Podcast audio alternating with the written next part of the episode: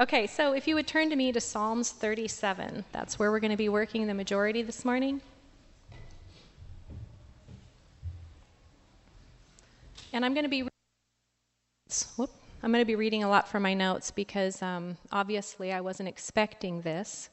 So I haven't practiced and polished as much as I'd like to before I bring the word of the Lord to you. But what I do believe is the Holy Spirit works. And He's already present and He's already doing that work in our hearts. And so I'm just the vessel. It takes a lot of pressure off, right? So when we take a look at Psalms 37, there's some different steps in Psalms that I want to bring to our, atti- our attention this morning. Um, when you think about it in society, we have a lot of organizations that have step programs for success, right? And you guys probably have heard about the 12 step program. How many? Yeah, right? So that's actually a pretty old program. Um, it was developed in the 1930s and it's still being used today. It's still an active, successful program. What if I were to tell you that I could introduce to you today a six step program that's much older than the 1930s? In fact, this program was developed around 539 BC. And this program is equally, if not more so, successful in that it's still changing lives today, also. So, what I'd like us to do is look at Psalms 37, and we're going to start at verse 3. Actually, let's just read from 1. It says, Do not fret because of evil men, or be envious of those who do wrong, for like the grass, they will soon wither. Like green plants, they will soon die away. Now let's take a look at the next verse with the step program in mind. So, step one says, Trust in the Lord and do good, dwell in the land and enjoy safe pastures. Let's back up a little bit. Trust in the Lord. Trust in the Lord. First step trust. I started doing a little investigation on what is it that people these days in current society trust in. And it was actually quite alarming.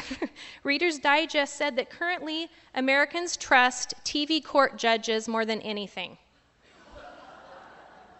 Judge Judy's got it made. The other alarming fact was that we trust doctors that have been on TV, Dr. Oz, more so than live characters? How many are guilty of Googling ailments and trusting what Google says? And we know that that feed comes from a lot of sources and they're not always trustworthy. Is this alarming anybody else? Yeah, sometimes we can actually associate with ourselves or we look around and we know others who have put trust in things that are fictitious or really not a worthy source. But God is a worthy source. Jesus tells us trust in the Lord. Trust in the Lord. Trust in the Lord. Where are we? Where's our heart? Where's our trust meter? Are we trusting things of the world? Are we looking to the Bible for our answers? Are we Googling these things? Why is it that we trust a source just because it's televised? Now, what if Jesus' miracles were all broadcast today? What if we could Facebook Live the healing that Peter and John performed through the Holy Spirit at the gate called Beautiful? Would we more easily trust the power of God?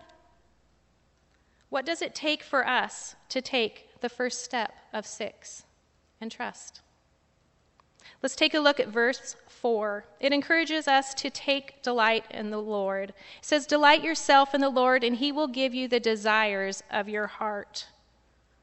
What is something that brings you delight? I know for myself, it's my family. I love having my family. My daughter's here from Louisiana with her three, and we have been busy. And we have been seeing all sorts of great sights. And one of my biggest joys is to watch the faces on these kids as we explore. That gives me great delight. Can you go there in your mind right now. Think of something that brings you delight. Go there in your mind and feel the emotions around that. Can you now replace the thing that you just labeled? For me, it would have been family. Can I put God in that place? And can I feel that same emotion? So, how often do we put the emotion of pure delight and the image of God together in our minds and in our hearts? That was challenging to me because I don't always think of the delight in the Lord.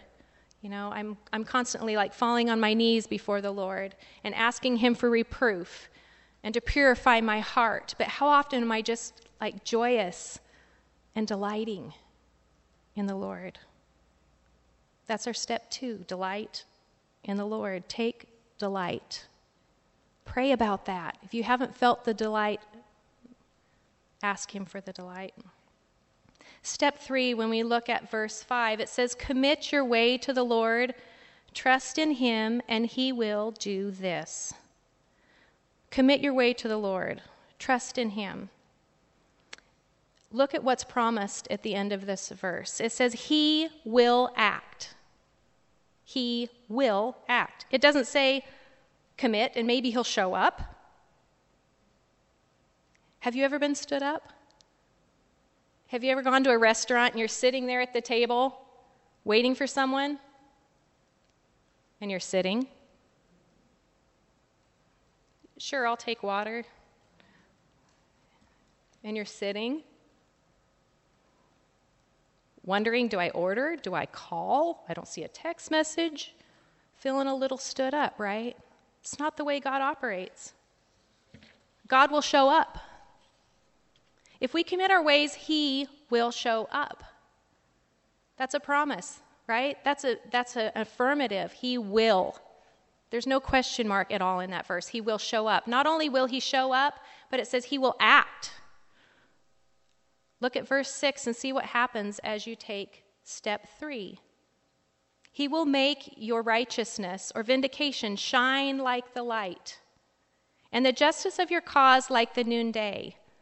Do you see the grace pouring out in that verse? We show up, He will act, and He pours out the grace. It's beautiful. Do you see the potential for us if we just are willing to take these steps closer to holiness? Maybe we didn't understand before that this is actually possible. This is possible. God will work on your heart. He will show up. He will pour out the grace. He will refine us. My family went to a friend of ours yesterday that's a glass blower, and we had the opportunity, each of the kids, each of the five kids, were able to make a piece of art with this glass blower. And this morning, as I was getting ready to come in, I started thinking about that metaphorically with our Savior. And I started thinking about sometimes we really feel the heat. It was about 110 degrees in his shop, and that was with the doors open. And each time he'd go grab that glob of glass, he'd roll it in the color, and then he'd put it back into the fire to allow that color to melt into that white glass. But he was heating it up. It was feeling the stress of that heat each time. And he kept refining it until it was the piece that they wanted. God will show up and he'll pour out that grace. We may feel like we're in that fire, but he's going to pull us out and he's going to work on us. And maybe we go back in, but I want that. I'm willing to take the heat. I'm willing to take the fire because I want to be refined. Now, if we look at verse 7, It says, Be still before the Lord and wait patiently for him. Do not fret when men succeed in their ways, when they carry out their wicked schemes. Look back at the first few words in this verse. This is one that's really challenging to me. Slow down. Right? Be still. I kind of run like an ever ready bunny. In fact, this morning, with that a little bit of adrenaline, knowing I was going to have to pull off the word of the Lord, I asked Ernie, make me a triple shot vanilla latte. and Rayanne says to me, Are you going to be jittery up there? I said, Actually, I'm already jittery, so I'm hoping the caffeine's just going to burn me out so I'll be calm. It worked, Ernie. Where are you at? Thank you. slow down. We don't have time to slow down. If you're that person too, then we're the ones that really need to hear this. Be still. Sometimes we're just too busy trying to solve it all, right? We're too busy serving, and that's good. Serving is good. But how can we outflow to others if we're not being refilled? We need to stay connected to that source and we need to slow down long enough to be able to sit in it. Our garden taught me something. In fact, Clark came in one morning and he said, Where are the girls at? And I said, I don't know. He gathered them after he found them. And I overheard him teaching them about what a sunflower does. I've grown sunflowers before, but I've never really observed this. So, those of you that are gardeners, hang tight because you probably already know, but some of us may not. It's called a sunflower because it turns its head and it rotates and always keeps its face towards the source. Right? It's planted firmly and it's still, but it rotates and always is fed by that source. I want to be still. I want to be connected to that source. I don't think at this point that God is trying to encourage us to be non productive, right? We're supposed to be productive, but He's just telling us that until we set aside a time, time aside to spend with Him perf- purposefully, that we're not going to be able to find peace in this crazy world. We get so busy and we lose our peace. How can we feel the delight if we're feeling crazy? How can we feel the joy and the comfort and the grace if we're running at all times? We have to be patient sometimes that it's God's timing.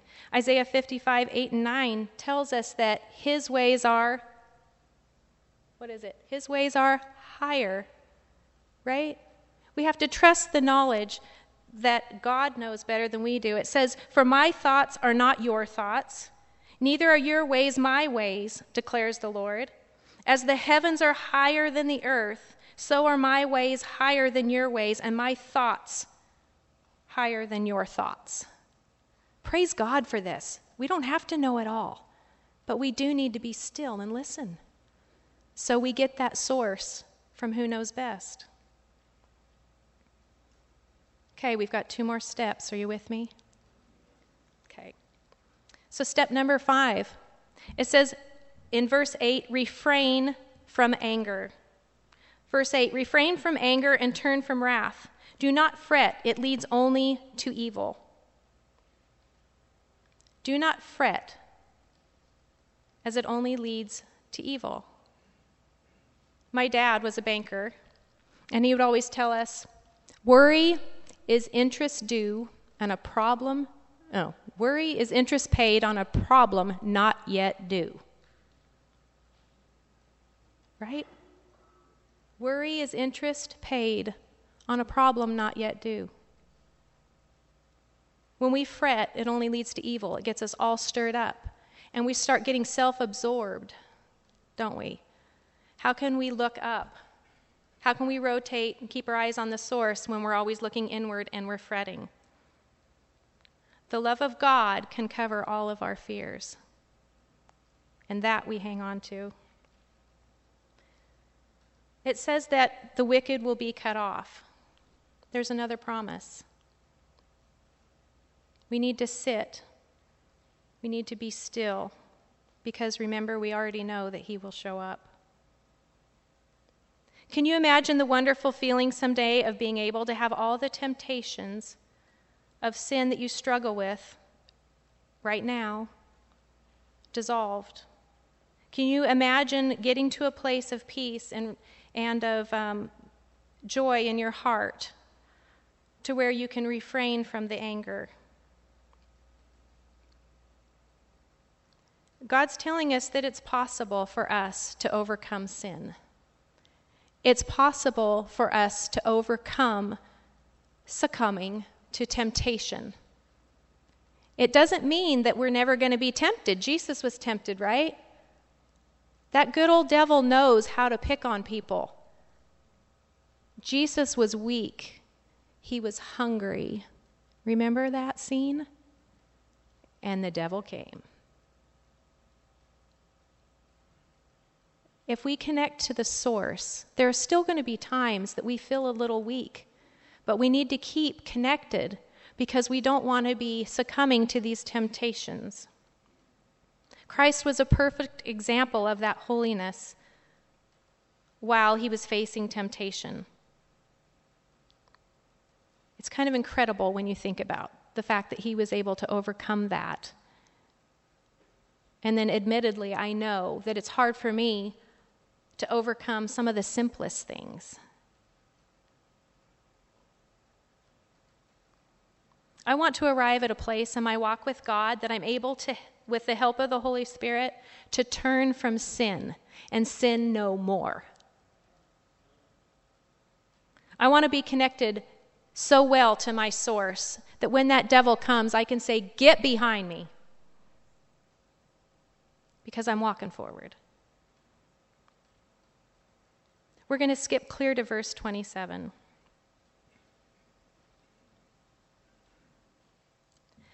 Because these steps are not just for us. These steps are not just to take us in that path towards holiness. There's a purpose for us refining ourselves. 27 says, Turn from evil and do good. Then you will always live securely. There's a promise for us, right? That we will live securely, and that's wonderful.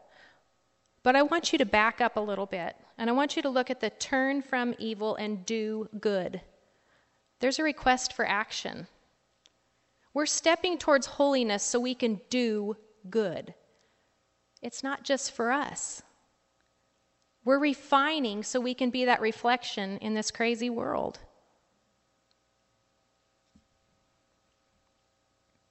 We're supposed to be the salt and the light. We're supposed to love thy neighbor, and we're to look after the widow and the orphans. We're to serve one another. And the reward then is so you shall abide forever. That's huge. We get to abide forever. Is anybody else excited about that? Like, that's where I want to be. If you paint a picture of that being the opposite and us being separated, that's hell. I want to be right there with my Savior. I want to have that head like the sunflower that he created. And I want to be connected to that source, not just for me, and that's a great kickback, but I want to be the salt and the light. I find it incredible to know that the truth that God gave to us is that we can become holy. Only by Jesus and the grace that He gives, right? That's the source. It's not by works. We cannot earn our way to salvation through works. We know that. We can't do the six steps and earn our way to salvation. That's just the fruit that He's asking us to walk with in order to be the light. But by the grace of Jesus, He has poured into us and He has corrected anything within us, within me, if we just let Him. But we need to fall, and we need to be vulnerable. Taking the six steps towards holiness does not make us better than anybody else. In fact, I think the more I dive into the Word and the more convicted I am, the more I see my sinful nature. But then, as soon as I see it and I confess it, I celebrate because it's taken. It's I've been redeemed. And that's our dream and our hope for everybody. Not just those of us sitting here today. We've had the opportunity to rise up as a church this morning, and thank you everybody who has stepped in to do that. But this is what I'm talking about. We want these steps to affect our hearts and our behavior to such a point that we can be the church no matter where we are. When we're called, that we understand that we are just a vessel. And like I said, that takes a lot of pressure off because God's love can override any fear, any fear in the moment when you're called to step up. It's amazing. So it doesn't make us better than anybody else, it just draws us closer to God while we're here in the flesh.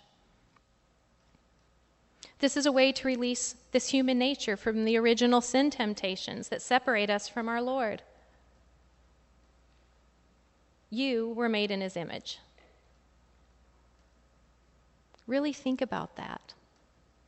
If you were made in his image, then no matter what you walked in with today, guess what? You can release that to him. You can trust him with that. You can be still and you can take delight in the Lord knowing that you can be redeemed. Call upon the name of the Lord and you will be saved. It's not by what we do, it's not by how holy we might think we are. We're not. The more we aspire to it, the more we realize that grace was so necessary. But I want to refine this girl. Not for my own sake, but there's a lot of lost people that need that freedom, that need that grace, and that need that hope. We're made in His image and we are made for holiness.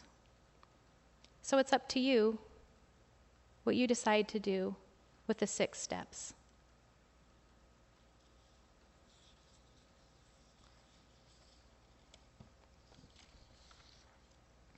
I'm going to go back over them. Trust in the Lord delight in the Lord, commit to the Lord, be still in the Lord, refrain from anger, depart from evil, and do good. If you don't know who Jesus is this morning and you walked in with a heavy burden, I'm telling you right now that you are made in his image just as much as anybody in this church that attends on a regular basis. And if you're new to the church and you haven't given your life to Jesus, you have an opportunity. Pray a prayer in your heart and accepting Jesus as your Savior. And if you want someone to pray with you over that, or if you've already accepted Jesus and you're ready to take a deeper level and you're ready to commit to some steps to holiness, and surrender everything to Him, then there's an altar up here at front. And you can either pray on your own, or there will be people that would come and pray with you over whatever the need is you have this morning. It doesn't have to be a salvation issue, but if you don't have it in order and you're not sure if His blood has covered you, pray. Let's close in prayer. Father God, we just thank you for your word. We thank you that within your word, Lord, when we just commit it to our hearts, Father, that you have put out such a wonderful instruction book that just draws us to you. And Lord, we admit in our frailty that we mess up.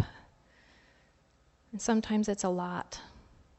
But Lord, I just pray for my own heart, and I'm sure that there would be several that would agree with me, Lord, that we just want you to fill us and turn hearts of stone or areas of our hearts, Lord, that are still hard. Soften them, Lord, and turn them into hearts of flesh, your flesh. We know that your creation is good, and we know that your intention is to have us be made in your image, Lord, and we just ask you to convict our hearts to take steps towards that, that we might draw closer to you. Lord, we thank you for this church, and we thank you for the church body as a whole. And Lord, we thank you for your sacrifice in Jesus that covers it all. May we go be the salt and the light. In Christ's name we pray. Amen.